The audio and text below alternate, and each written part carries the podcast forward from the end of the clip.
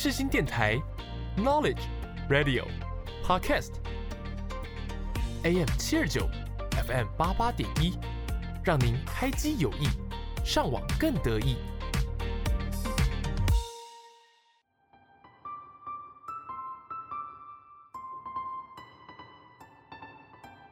星空周记带您翱翔天际，系好安全带，我们马上出发。我是主持人 Jasmine， 就让我们一起来探索每一颗星星背后的故事吧。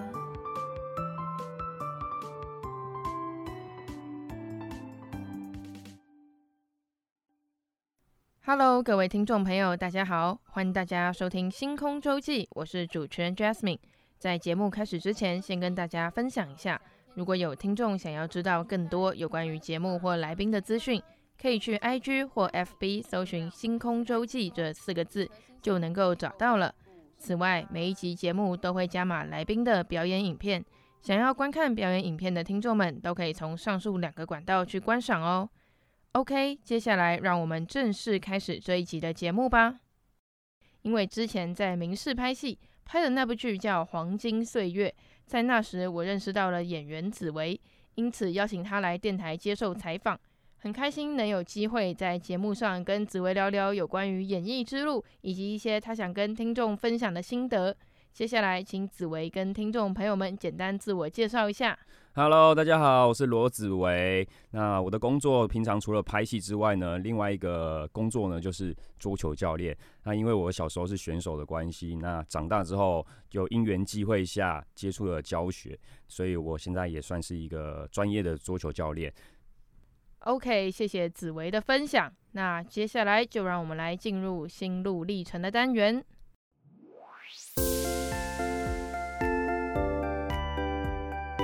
一闪一闪亮晶晶，今天最亮的是哪一颗星呢？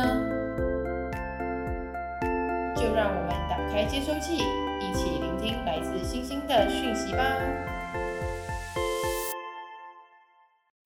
当初你是桌球选手，那是什么契机让你走上演员之路？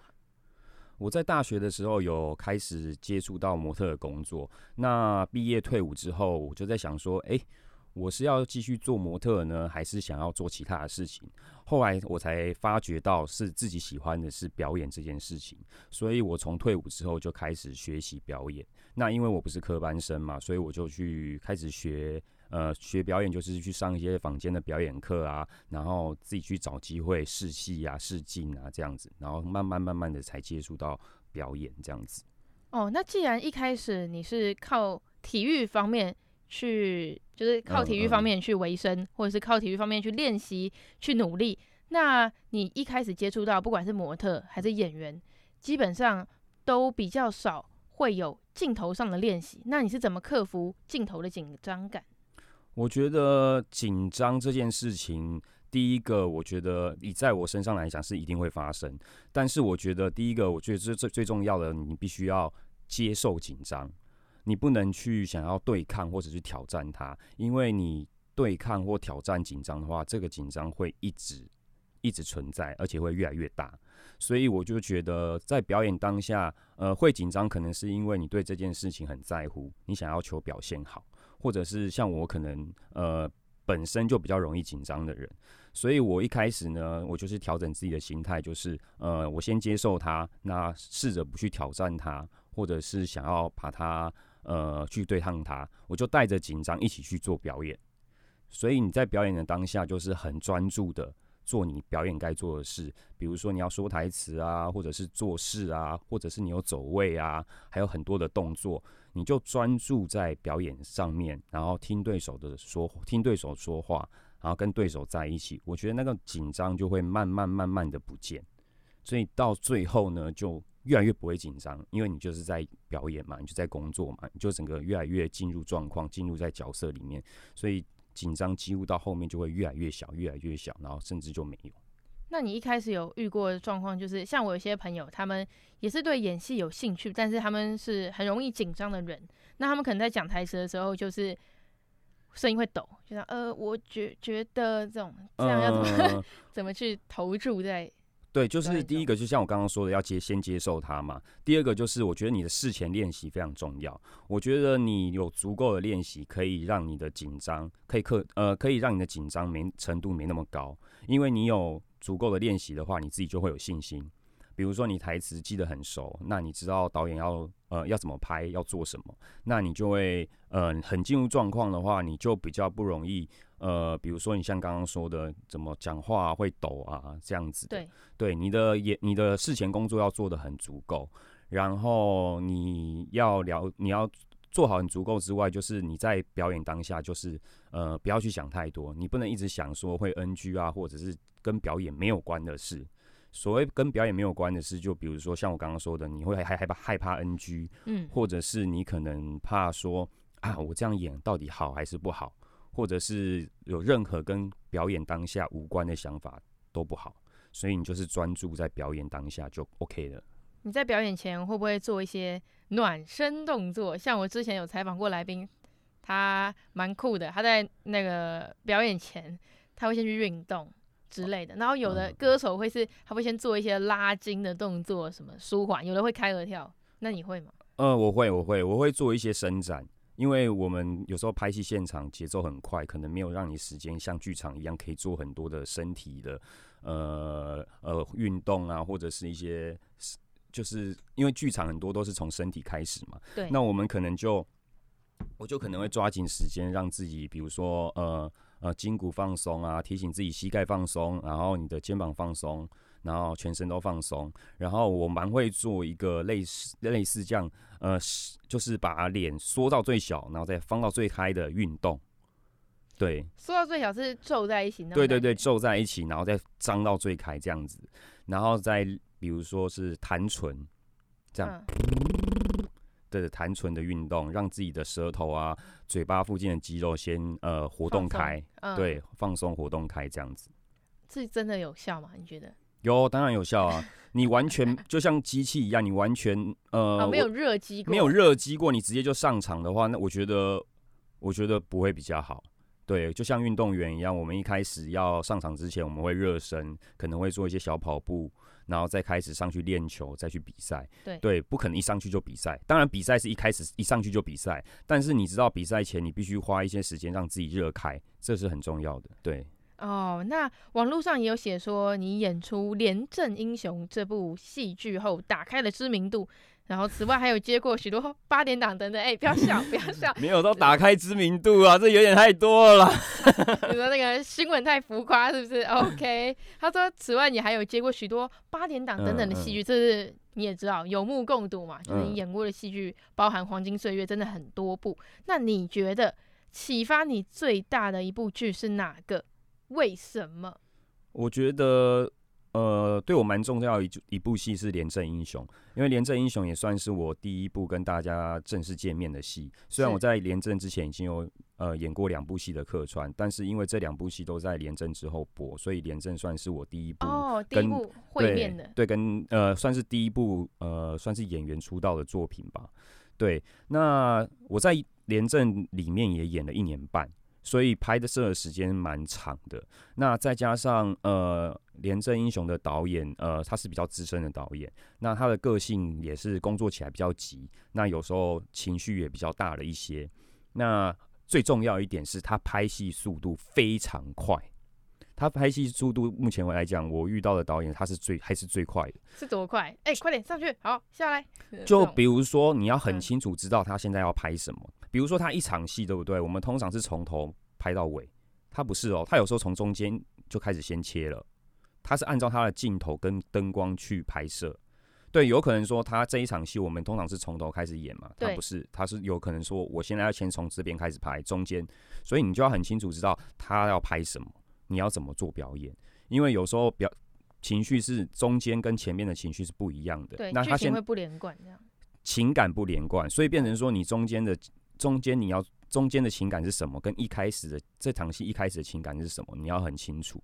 对，因为他可能会跳拍，所以你必须很清楚知道他要拍什么，然后做依据他要的拍摄做，就是表演给他看，这样就是这样做表演这样子。然后最重要的是，我那时候其实对拍戏还很懵懂无知，不知道怎么走位啊，要走到哪一个点才会镜头才会拍到，或是走到哪一个点那个灯光才打得到。那因为他拍摄的速度很快，再加上他的脾气蛮大的，所以在现场压力都也是蛮大的。但是他让我学到一件事情，就是拍戏是怎么一回事。他让我很了解到说啊，原来拍戏是这样子，很快就可以进入状况。那我还记得他那时候跟我说了一句话，我印象非常深刻。他说：“你跟我拍完这档戏以后，你以后出去拍别人的戏会很轻松。”哦，因为男的已经度过了，因为他拍戏的速度非常快，是你都已经可以，你都可以适应的话，那如果去别的外面的跟其他导演合作的话，就会比较容易适应。而且我后来发现他讲的这句话是真的。我到后面拍，就是之后在后面接其他导演的戏，或者是去哪里拍戏，我都可以跟其他导演工作，我都知道他要做什么，我都可以听得懂。那如果没有廉政这一段的话，我可能没有他这么严格的这样要求跟压力在的话，我可能有时候，我可能之后出去拍戏，可能还在摸索的阶段，就是先经过1年半的磨练这样子。对对对，我觉得在那一部戏就是教会我蛮多事情，就是原来拍单机是怎么回事。拍单机怎么说？单机就是说，我们在外面拍戏可能是一机或双机拍摄，但有时候我们拍8点档棚内是4机同时一起拍。哦，对对对对对，不一样的。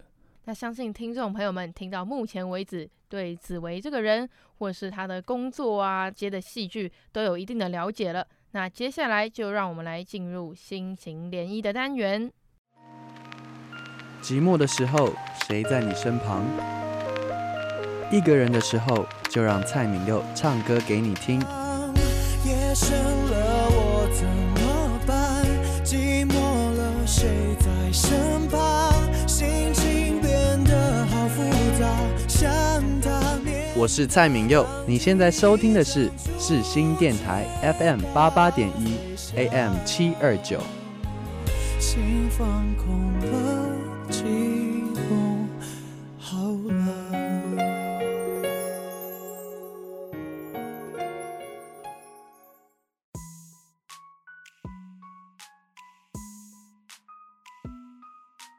抬头细数星空，看到了星星，刻下了时间的痕迹，使人沉浸在那星空的浩瀚中。想请问子维，你出道到现在为止，你做过什么样的努力？我平常没有拍戏的时候，我觉得演员很蛮累的，就是你可能睁开眼睛，你就要观察很多事情，比如说你观察自己啊，观察别人啊，观察周遭，那你可能对很多的事情都要有好奇心，因为你了解越多的事情，那观察自己越多，你在表演上才有越来越多的养分可以去使用。那我平常也会去上一些表演课。我从退伍到现在这么多年来，我就是一直保持都有上课的习惯。那只要我没有拍戏的时候，我就会去看看房间有一些什么样的表演课，我觉得适合的，那我就会去参加去学习这样子。我觉得演员最重要的就是不停的学习，对，什么都可以学，什么东西都可以了解。那其实真的很多事情可以做啦，就比如说练口条啊，练语言啊，对啊，像我台语本来完全都不会讲的，连听都听不懂。对，那我也听你说你是客家人，对，我是就是台语比客语好的客家人。那我客家话听得懂，那也会说一些些。那在8点档。就是黄金岁月里面也有讲过客家话这样子，对，我觉得语言也是必须要靠你每天的练习，你才会有那个熟悉度，那你要去表演才会比较顺手，对，所以要做的事情真的太多了啦。刚刚你有说到工作坊，那你是怎么样去选择一个工作坊的？我觉得要看你是一开始对表演完全是陌生的吗？还是你已经从事表演一段时间了？就是像你现在这样，已经一段时间的话，像我一段时间的话，我就会选择是比较小班制的，就可能是6人班、4到8人班这种，因为其实坊间很多表演课它可能是20-30人那一种的。对，20-30人那一种，可能就是带大家了解表演，然后接触表演这一块。但我觉得我现在比较像是希望可以找到一个练功的地方，可以去真的学到一些东西，或者是我在工作上遇到的问题，可以在表演工作坊里面或在表演课里面请教老师，然后跟老师去讨论，然后去解决我在表演上面的问题。所以我现在选择的都比较像是小班制的，因为小班制其实比较。老师比较多的时间在你身上去做调整啊，或者是跟你工作。对，我现在都是属于比较小班制的表演课这样子。你要怎么知道这个小班制适不适合你啊？因为毕竟我记得工作坊好像都没有什么体验课、试上课，就是你一付它就是直接到底。像我有些朋友他们都是这样。对，所以这个东西其实也是你真的要去尝试过才知道。你只能看他的简介，觉得我觉得这个应该可以。应该对自己有帮助，所以你就去嘛。但是我就觉得你还是要试试看啊。但我有时候也会选择到，觉得这个工作坊好像对我的帮助没有太大。但是我觉得有去上课都会有帮助，只是多跟少的问题。对，工作坊的练习可以让你维持戏感嘛？那你有从工作坊中学到什么样的表演技巧吗？我觉得表演最重要的事情，你要先去了解。这场戏到底在干嘛？那你是谁？他是谁？啊，我们在干嘛？我们的关系是什么？那我要从你身上得到什么？那我要做什么才能得到我想要的？这就是我们在拿到剧本的一些演员的功课。你要去做很多的剧本分析，但我觉得有时候很多人做剧本分析，有些人可能会脑补太多。但是我觉得，适当的脑补，我不敢说是不能说是脑补，就是适当的去想象说这个去揣摩这个角色到底是怎么样子的，我觉得蛮重要的。对，你要去做很严谨的这个演员功课、角色分析，然后在场上练习的。如果真的是两人场景的话，因为有我们在外面表演课很常就是两个人一组，然后一个剧本嘛，然后做练习这样子。那你要真的可以跟对手去交流，然后跟对方在一起。我说这个意思就是说，你不要自己演自己的，因为很多的状况变成说两个人的一场戏，但是变成说是你自己演自己的，他也演他自己的，都没有交流跟没有互动的话，对啊，这样戏都会很难看。那我们再把情感转一个面向，讲到爱情的部分，因为你拍过很多戏，然后像《黄金岁月》组过 CP 嘛，跟佳佳组过 CP，那当然你也有其他部剧有 CP，那你有没有遇到过组 CP 的晕船危机？你是说我本人，还是遇到过其他演员？其他演员是有啦，喂，乱爆，尴尬，可以播吗？可以，好。我本人自问自答。你说晕船，就是说你的晕船的意思是说，就是我可能比如说我戏里爱上这个人，但戏外也真的爱上这个人，然后最后跟他成为男女朋友。对，就像《当然的恋爱时》，非常经典的。哇，在一起哦！你说他们在戏里谈恋爱，戏外也谈恋爱，然后结婚了这样子。我目前是没有了。我有特别去按赞哦。你说按谁的赞？按他们那个贴文赞。哦 ，OK， 好。我特别点到那个新闻里面的链接，我去按赞支持。我没有，我目前没有，因为我觉得演员他还是要有他的专业在啊，你不能说演了一部戏跟这个人谈恋爱你就跟他在一起，那你未来如果继续演下去，那你不是要跟很多人在一起吗？哦，就是来个先来后到这样子。什么不是先来后到啦？就是你不能因为我跟他谈恋爱了，我戏外就跟他在一起。哦，对对对对对，都没有动心，真的都没有动心过吗？这部分我就不方便去表达，但是我说真的，以我自己来讲的话，我觉得演员在表演当下的情感都是真的。因为如果是真的，观众才会觉得好看，才会感动观众。所以，情感是真的，但是下戏之后你要去控制那个情感。我觉得你不能太顺着这个情感走。如果你真的顺着这个情感走，你就很容易戏外也会爱上，就是对方这样子。对，我觉得那个演员的本人，你必须要这一部分需要理性的去控制。理性的去控制，对，强迫下船。强迫吗？就是你要有方法啦，你要知道说那是戏，那这个是我自己的生活，或者是你就成为了那个船长。啊，船长，你变成开船的那个人。没有，就是你要自己，你自己就要去知道什么是真的，什么是假的，这样子。对。那你演过各式各样的角色嘛？像是你有演过像一般的业务员，或者是有演过流氓小混混、那个贩毒者，越讲越负面。那你演这些反派的心得有什么想跟大家分享的吗？我觉得演反派，比较难的是。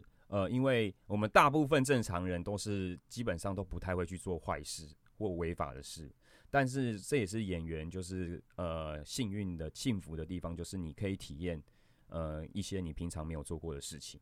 那你喜欢吗？在戏里喜欢吗？我觉得还蛮爽的是不是。对啊，你可以做一些你平常不能做的事情对啊，像我在上个月演出的那个舞台剧《警察小姐》，我其实就是演一个坏的警察。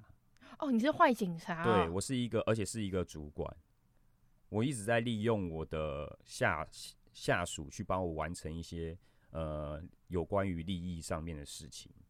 对啊，我会做一些我平常没有机会做的事，比如说我栽赃他，或者是做一些栽赃啊，或者是欺骗啊，还有性骚扰啊，这些都是在。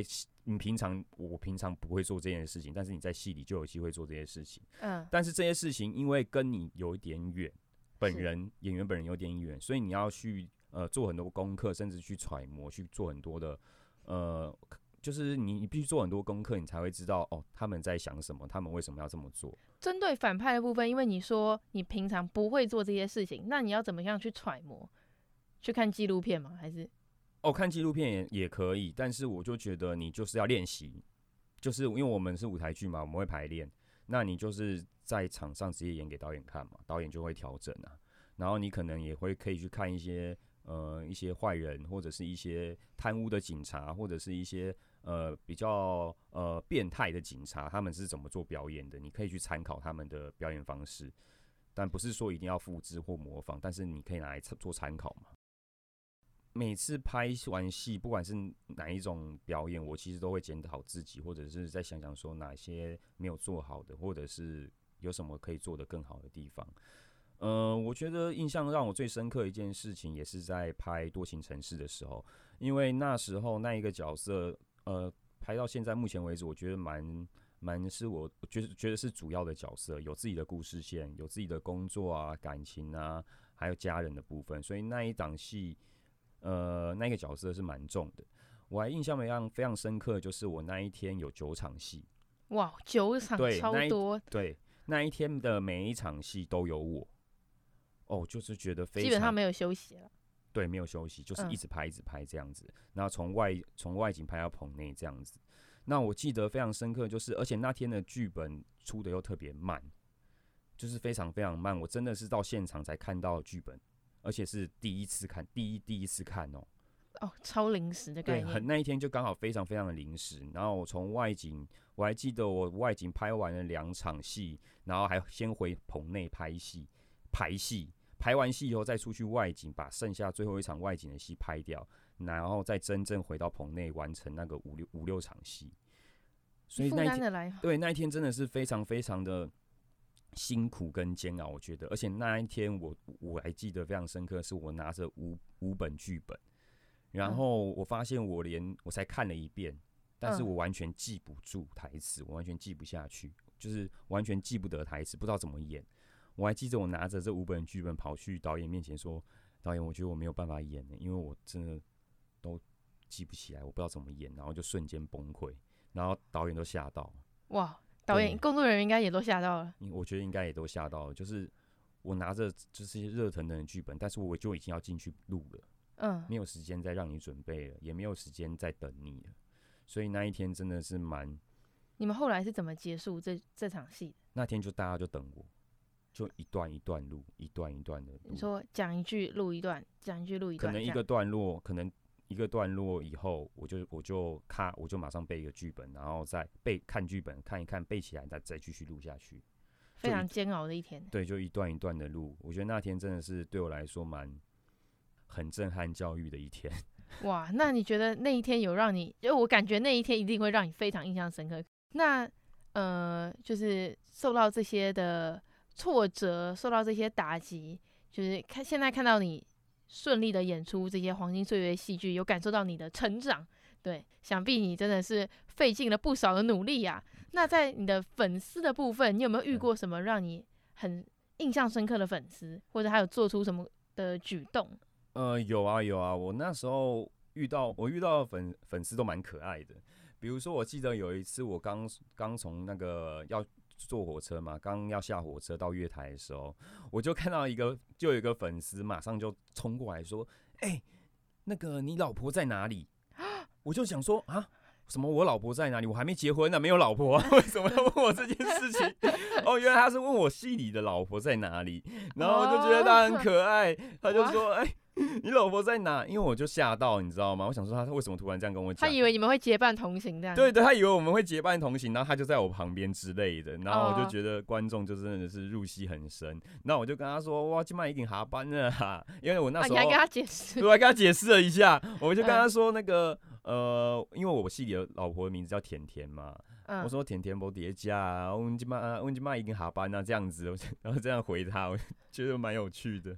哇，也有遇过的比较多有趣的粉丝。对啊，或者是像我在，比如说我到南部去喝喜酒的时候，那可能买个高铁票，那就有民众会冲过来说：“欸，我可以跟你拍照吗？”那我心里就 OS 想说：“欸，你真的知道我是谁吗？”还是你直接先填个问卷，你从哪部剧认识我的？对，然后你直接这样子冲过来，这样找我拍照，好像就是这样子，遇到一些蛮热情的粉丝这样子。哦，其实你知道吗？在我们这样不知不觉的聊下来，其实已经到节目的尾声了，是不是非常的快速？说是非常非常快速。啊，好，那你有没有什么想点播给听众的歌曲？我蛮喜欢一首歌叫那个911的《明仔才过来》。明天再来，哦，明天再来，台语歌，对，台语歌，但它是属于比较快节奏，也有 rap 在里面的那种歌曲这样子。那我觉得他歌词写的蛮好的，就是写一个男生出外打拼的心声。对，我觉得，他在我可能比如说比较失意的时候，或者是比较不顺利的时候，听这首歌都可以让我觉得。它是可以让我打气，帮助我有被鼓舞到，对，有会被更被鼓励到的一首歌，我觉得分享给大家。OK， 没问题，我也需要一点鼓励。那我们接下来就用这首歌来做结尾，各位听众朋友们，我们下礼拜日中午同样时段，12点到12点半再跟大家空中相会。在 IG 跟 FB 搜寻“星空周记”这个名称，也可以看到有关节目的介绍与相关资讯哦。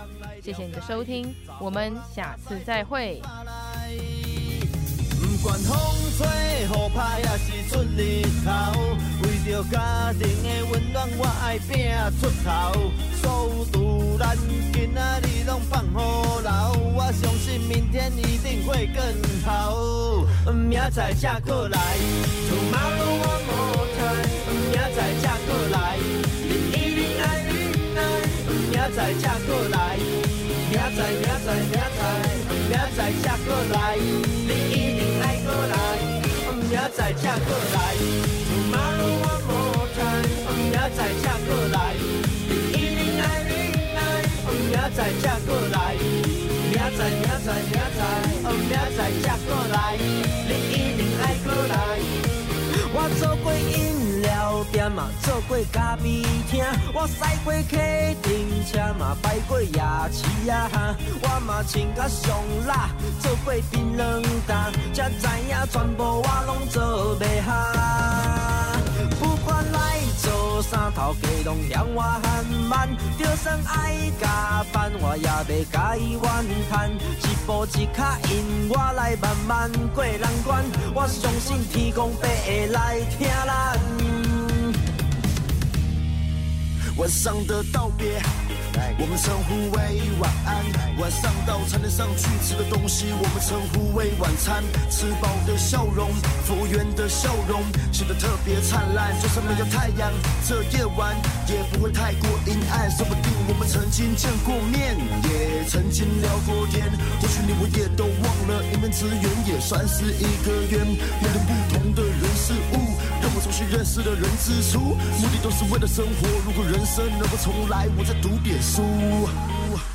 明仔才过来 ，Tomorrow one more time。明仔才过来，明仔才过来，明仔才过来，你一定爱过来。明仔才过来 ，Tomorrow one more time。明仔才过来，你一定爱明仔才过来，明仔才过来，你一定爱过来。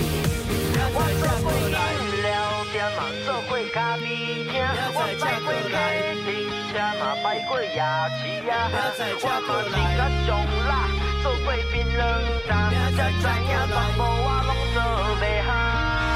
明仔才过来 ，Tomorrow one more time。明仔才过来，你一定爱，明仔才过来，明仔。